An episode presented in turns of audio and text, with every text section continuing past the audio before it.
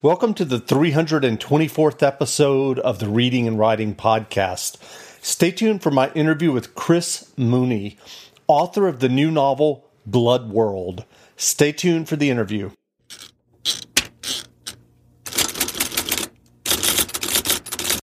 Welcome back to the Reading and Writing Podcast. My guest today is Chris Mooney, author of the new novel Blood World. Chris's previous novels include Snow Girls, Every Pretty Thing, Every Three Hours, and Fear the Dark. Chris, welcome to the podcast. Thank you so much for having me, Jeff. Sure. If someone listening hasn't heard about Blood World yet, how would you describe your new novel? Blood World is it's a crime novel that takes place in the not so distant future and all that means is say like 2 to 3 years from now. It's not a sci-fi novel and in this not so distant future, they've discovered that there are these group of people called carriers that basically have blood that is constantly regenerating, keeping them young, healthy, fighting off disease. And what happens in the course of the book, when the book actually when the book opens, you find out that there's this procedure in place that if you get blood from a carrier and you're a non-carrier and mix it with this drug, it gives you all of these enhanced feelings of anything from sexual arousal to great physical uh, fitness. You can eat whatever you want and burn off fat. And what's happening now is that all of these basically younger kids, I'll say, you know, teenagers to young adults, are getting snatched from the streets and put into these blood farms and being used, you know, for for their blood for basically the wealthy and the privileged. So it's it's a crime story from the perspective of a guy who's running the biggest blood farm in Los Angeles and this young cop uh, named Ellie De Batista who is really, really uh, convinced she can access the blood world and find out where they're keeping these carriers on these blood farms. So it's a big, uh, big, big crime story. And so, do you remember the original idea that led you to write Blood World?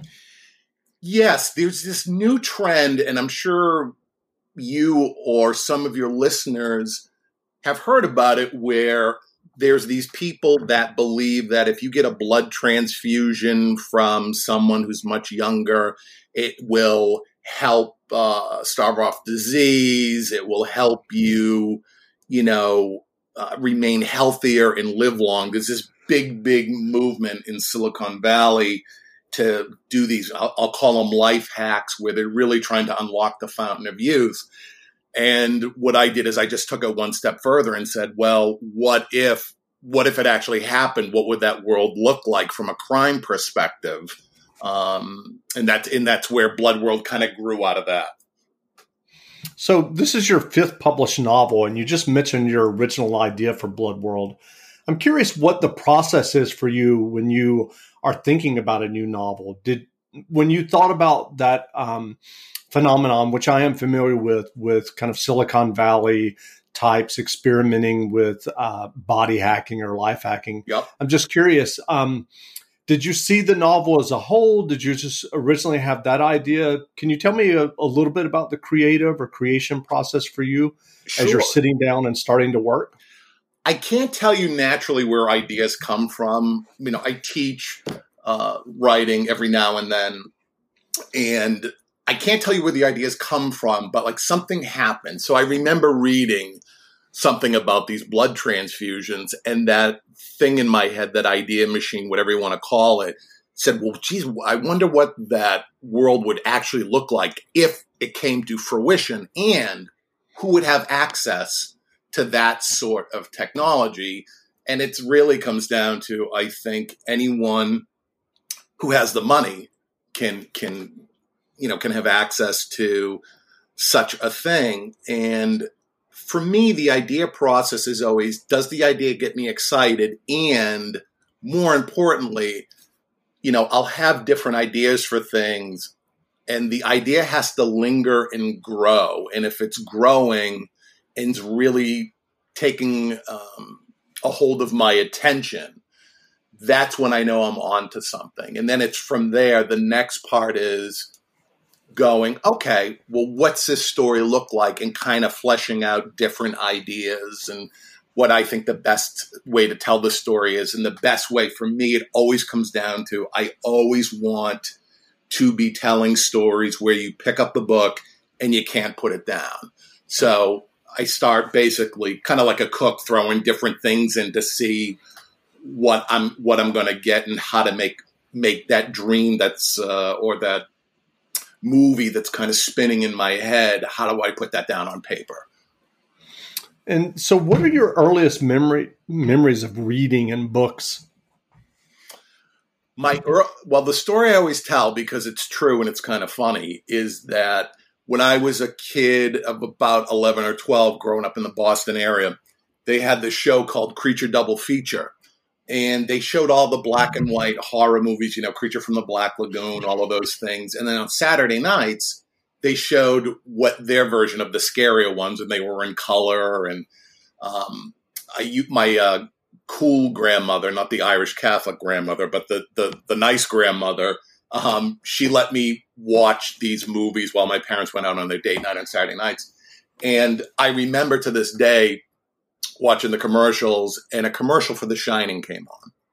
And I saw this, the elevators part open, you know, the, the scene, the blood's gushing out. And I remember sitting up in the couch going, what the hell is this? Because the, you know, it's that hairs on the back of my neck stood up. And I begged my parents when they came back. Uh, it was rated R. I'm like, please, I got, I had to see it. Please, please, please let me go see this. Let me go see this.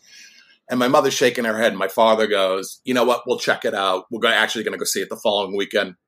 So they went on their date night. They came back. I ran upstairs to my father and said, Can I see it? And my mother said, There is absolutely no way in hell you're ever going to see that movie.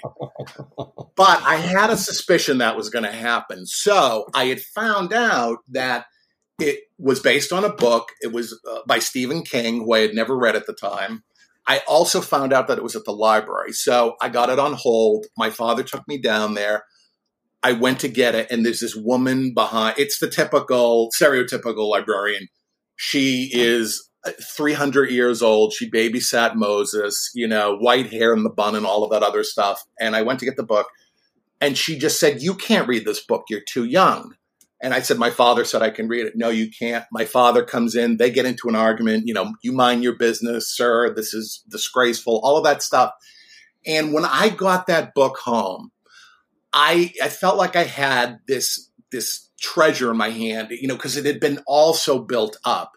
And I started reading it that night and I could not stop. I was scared to death. I was totally riveted. And that was the moment when it was like, oh my God, this is what I want to do with my my life. Like this is the kind of thing that I want to do. I want to have. Uh, I want to write books that you pick up and that you can't put down because it's such a cool process. Uh, when you when you stumble upon a book, whether or uh, a series, TV show that totally grips you, and I've been an avid reader and writer ever since. And so, what was the path to publication like for you for your first novel? Did you write other novels before getting your first one published? What was that like?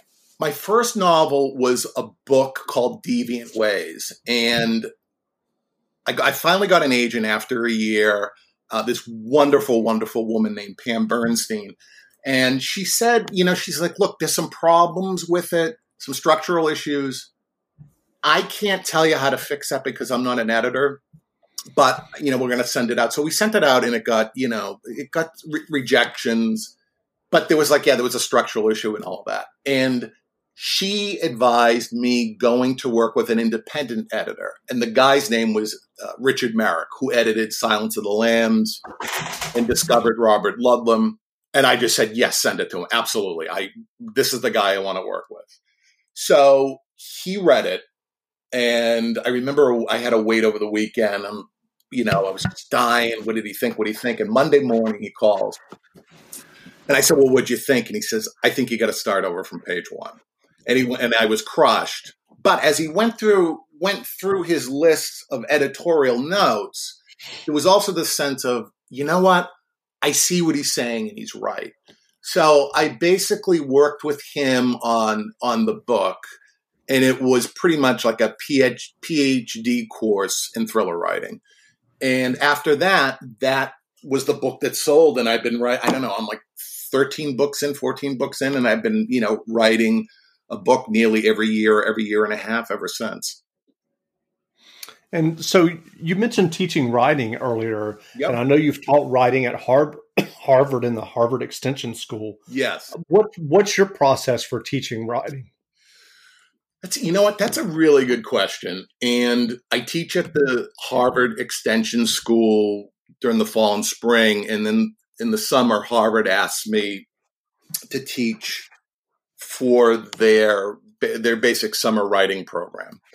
And the thing that I always focus on, the thing that I always feel is lacking as someone who's gone, you know, has attended writing classes and seminars and all that, is there's no emphasis on story. And I think if you're going to be a writer, you have to understand story first. And that's where screenwriters are at an advantage because they learn very, very early on the importance of story, the importance of structure, the importance of you know showing versus telling so my class usually revolves around that and i'm always surprised that you'll have these really really good writers crafts you know the, the craftsman point of view but they don't know anything about story. And that's the thing i try to teach. And and it's hard and it's difficult but you you know you learn through repetition and you learn by making mistakes. And i'm a big fan of encouraging as many mistakes as possible. And so how do you learn story? I mean the thing that there's this, there's this great book by janet burroway and she has in it this chart. It, it looks like an inverted check mark. And it shows here's how the story opens and then it climbs to a midpoint and then it goes all the way up and you get the the the, the climax and then it comes down and you get the resolution. And if you look at that chart that structure is apparent in every single story that you look at whether it be a movie a tv show or a book. And it doesn't matter in the genre i i can show, you know, I what I show students is that uh, you pick a Pixar movie. That inverted check mark is in a Pixar movie. It's in the newest Batman movie. It's in some quiet literary novel or film. And once you understand that, that's when you can really do a lot with your own writing and storytelling. You have to have the two have to be married together, in my opinion. So, have you written any screenplays along the way, or do you just stick to prose and fiction? I generally stick to the books. The books are the things that take up the time. I have written a couple of pilots for a few things, and uh, you know, I'm hoping with Blood World, if that goes to TV, that there'll be an opportunity there to write. I really enjoy the collaborative aspect of of the screenplay stuff. I mean, writing a book is a very solitary thing, unless you have an editor, an agent, which I do, which are very hands on, and I like that. I like talking about stuff in process. I like p- picking people's brains, and I'm not very, very well suited. I'm not the writer who likes to sit alone and don't bother me and, uh, you know, don't disturb my process. I like that collaborative aspect and, and it always results, I think, in a much, much better book. So are you planning to write more in the world of Blood World? I had an idea, you know, when I sat down to do it, the editor was asking me what I thought, and I had an idea for a trilogy, but and I'm still open to it, but I wanted Blood World to be its own contained thing. And the reason why is that there's a couple of trilogies that I'm thinking of. Um, the, the, in the first one is the Justin Cronin's The Passage. And I loved that book. I thought it was great. Yeah, that was really good. It, loved it. And then, you know, the the second book in that series came out a few years later. And it was a totally different story. And, I'm, and I was trying to remember. Like Game of Thrones was like this, the Game of Thrones series. I'm like, wait, what happened in the first one? And I, I can't remember, and who's what. And it had a huge cast of characters, and I love and I loved the entire series. But I don't want, for me, I want a, a reader to pick up Blood World and go, great, I got it. This was awesome. And then if another one comes out and they decide to read the second one before the first one, that's fine. It's not going to impact them at all. So that's what I try to do uh, when I plan out stuff, even if it's a series, like I write the Darby McCormick series. And the whole thing about that is you can pick up any book at any time in the series and you'll never be lost. Lee Child does that really, really well. And I kind yeah, of learned from yeah. him. Like that's the way to do it. True. You never want the reader to feel like they got homework. Like, okay, if you're going to read this one, now you got to go back to number one and go from right. there. And you're like, they, they, you don't want to do that. So, what did you find most challenging, if anything, about writing Blood World? Blood World was the thing that was challenging about it was I had never written a story that is told exclusively through two parallel points of view. So when Blood World opens, you're in there's two main characters. There's Sebastian, who is the owner of this Los Angeles blood farm, and then you have the young uh, female cop, Ellie De Batista, who's on her own journey. So I'm writing basically these two parallel stories, and then they intersect. So it was in a way it was writing two books and merging them into one. And i'm glad i did that because you see it from both sides. And it was really challenging in the best possible creative way with sebastian is that here you have a bad guy and yet you're you're going to like him and sympathize with him through all of his awful decisions. So it's a he's a really fully fleshed out uh, character as is Ellie, and I really wanted to show all of these different dimensions of these two characters while also doing you know like i was just saying these this parallel story. So that was challenging but in the best possible way. You know it was a really big book by the end of the first draft. I think it was like something 670 pages and i knew it was too long but i had to tighten it down but it, it was definitely challenging so, what writing advice would you offer for listeners who are writing their own stories and novels? I'll offer the same advice Stephen King gives to everyone because it's 100% true. I would also, before I get into that, I would say read his book on writing because the thing I love about King is he demystifies the whole process. And in order to write, you have to read a lot and you have to write a lot.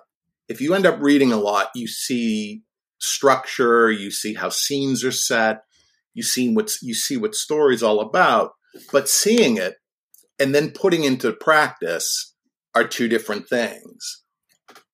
But the more you read, the more you discover, I don't want to call them the tricks, but what the craftsmanship is all about, like how you show and not tell, how you reveal certain things and then answer a reader's question and then reveal something else. And all that does is it takes time and practice.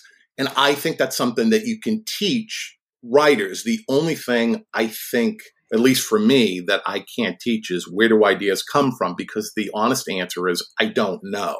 I don't know why my brain uh, produces these kind of dark things or or riveting th- things or thrilling things. I, I don't know where it comes from, but the other part of it, taking an idea that you have, shaping it and working it, that's something that can be taught uh, through the right sort of guidance. So earlier you mentioned your experience with your first novel and working with its editor, and they said that you needed to start over on page one. I'm curious if you can remember what was kind of the biggest challenge or the biggest thing for you to learn as you were rewriting that novel and basically learning how to write a publishable thriller novel. The biggest I just wrote about this in my newsletter uh, that I sent out this month, which is The thing that really struck me with Dick's editorial letter wasn't the structural things. It was this advice he gave me at the end, which basically said that the entire book was a lie. And what he meant by that is that he could tell through my writing, I was afraid to go to certain places or to really flesh out certain scenes because I was worried that someone, the reader, was going to read this and go, oh my God, this guy needs intensive psychotherapy and preferably to be locked away somewhere because he clearly has some sort of mental issues because how you know how does a thriller writer come up with these things? How does stephen king come up with these things and look so normal? He can't be normal. And i really took that to heart and when i read that i knew he was 100% correct. And when I sat down to write the book that became Deviant Ways, I promised myself that I was going to do what Stephen King says is tell the truth, meaning I'm going to take the brakes off my imagination. I'm going to let things go. And if I go too far, my editor or agent will pull me back. That happened very early in Blood World, too. that's actually a really interesting story. But it's why don't you tell us that story? Okay, so yeah. when I decided to write Blood World, I sat down. This is how it works. I sat down to to write. I had an idea of what the first scene was about. You know, because I don't necessarily outline, but I outlined like our chapter one's going to be about this, this, and this. And I sat down and I was writing it. And as I was writing it, I had, and I won't give it away. I had this idea that popped into my head and it's in the fir- it's in the first chapter. And I was like, there is no way I can write this. There's no way I can put this in there. But I did it anyway. And the reason why I did was creatively in that my gut, my gut's like, you have to write this. Yes, it's a little uncomfortable, but you have to write this because the whole book is going to revolve around this. And it's a really shocking thing. So I wrote it. I wrote the first, I don't know, three chapters uh, because we wanted to show it to the editor and um, get feedback. So I sent it to my agent, this guy named Josh Getzler, really good agent, and I knew he was going to. I knew he was going to come back at me. So he came. He calls me and goes, you know, hey, I read the pictures, uh, not the pictures, excuse me, I read the pages, and I said, uh huh. And there's this long pause, excuse me. And he said, There is absolutely no way, Chris, I can show this to the editor. They're going to think you've lost your mind. And I said, I knew you were going to say that. And I don't blame you for saying that. But the, and I laid out my entire strategy as to why this scene was important. And we went back and forth, back and forth, back and forth. And I finally convinced him to do it. And we had set up a meeting for me to come to New York, and I was going to sit down the two, you know, uh, the two of us, and my editor was going to be there. Actually, a couple editors were going to be there, and everyone had read it. And you you could tell when I went there there was a, this white elephant in the room. So I said, "All right, let's let's talk about it. What did you think of that that first chapter?" And there was this dead silence, and I could feel it in my gut going, like, "Oh no, this is not going to turn my way." And I turned to this really, really smart uh, woman who was next to me, and her head was kind of bowed. And I said, Well, what did you think? She goes, Honestly, we thought it was great. So that was a huge relief. And the book just sped up from there. Sometimes that works, and sometimes, rightfully so, my agent will go, This is too far, and I can tell you the reasons why. So I going back to your original question, which is I always encourage writers, you have to go there. If you're gonna t- you gotta tell the truth. You gotta really delve into the character, into the scene, and you can't worry about being judged because once you put that censor on, it really impacts the story that you that you really truly want to tell. You're in essentially in a way killing it. So that's a great story. What what novels or nonfiction books have you read recently that you enjoyed? Oh God, that's a good question. I I'm just finishing up. James Patterson wrote this book on the Kennedys, and being from Boston, I'm fascinated by the Kennedys. because they're they played such a huge, huge role uh, in our state's history. So that's really, really good. I'm reading. I'm about to start reading this, book, and it's a, for research. This book on Blackwater, the the security co- company.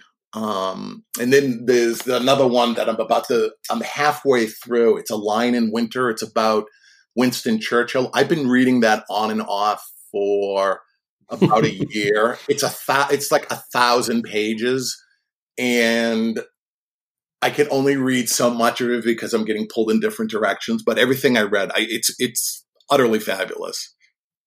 That's great. Well, where can people find you online if they'd like to learn more about you and your novels?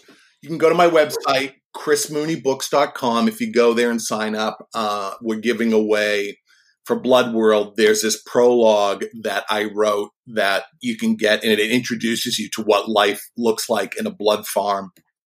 And you can follow me on Twitter at Chris Mooney at Chris Mooney Books and Instagram Chris Mooney Books, and same thing with Facebook.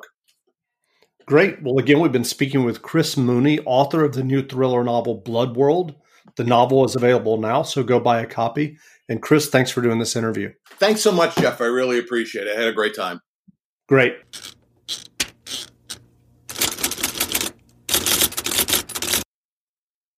Prescription products require completion of an online medication consultation with an independent healthcare provider through the LifeMD platform and are only available if prescribed. Subscription required. Individual results may vary. Additional restrictions apply. Read all warnings before using GLP 1s. Side effects may include a risk of thyroid C cell tumors. Do not use GLP 1s if you or your family have a history of thyroid cancer. If you've struggled for years to lose weight and have given up hope, did you know you can now access GLP 1 prescription medications at trylifemd.com? We're now offering eligible patients online access to GLP 1s, the breakthrough prescription medication that can help you lose body fat and weight. Listen to what people are saying. It's fun to put on jeans that you couldn't get into six months ago. Every morning, I look forward to getting on the scale. For anybody who's struggling with their weight, it's a godsend. And here's the best part your insurance may cover 100% of the cost of your medication. So go to trylifemd.com to have your eligibility checked right now. Get started today at trylifemd.com. That's T R Y L I F E M D.com. When you need mealtime inspiration, it's worth shopping Kroger, where you'll find over 30,000 mouthwatering choices that excite your inner foodie. And no matter what tasty choice you make, you'll enjoy our everyday low prices, plus extra ways to save, like digital coupons worth over $600 each week. You can also save up to $1 off per gallon at the pump with fuel points. More savings and more inspiring flavors make shopping Kroger worth it every time. Kroger, fresh for everyone. Fuel restrictions apply.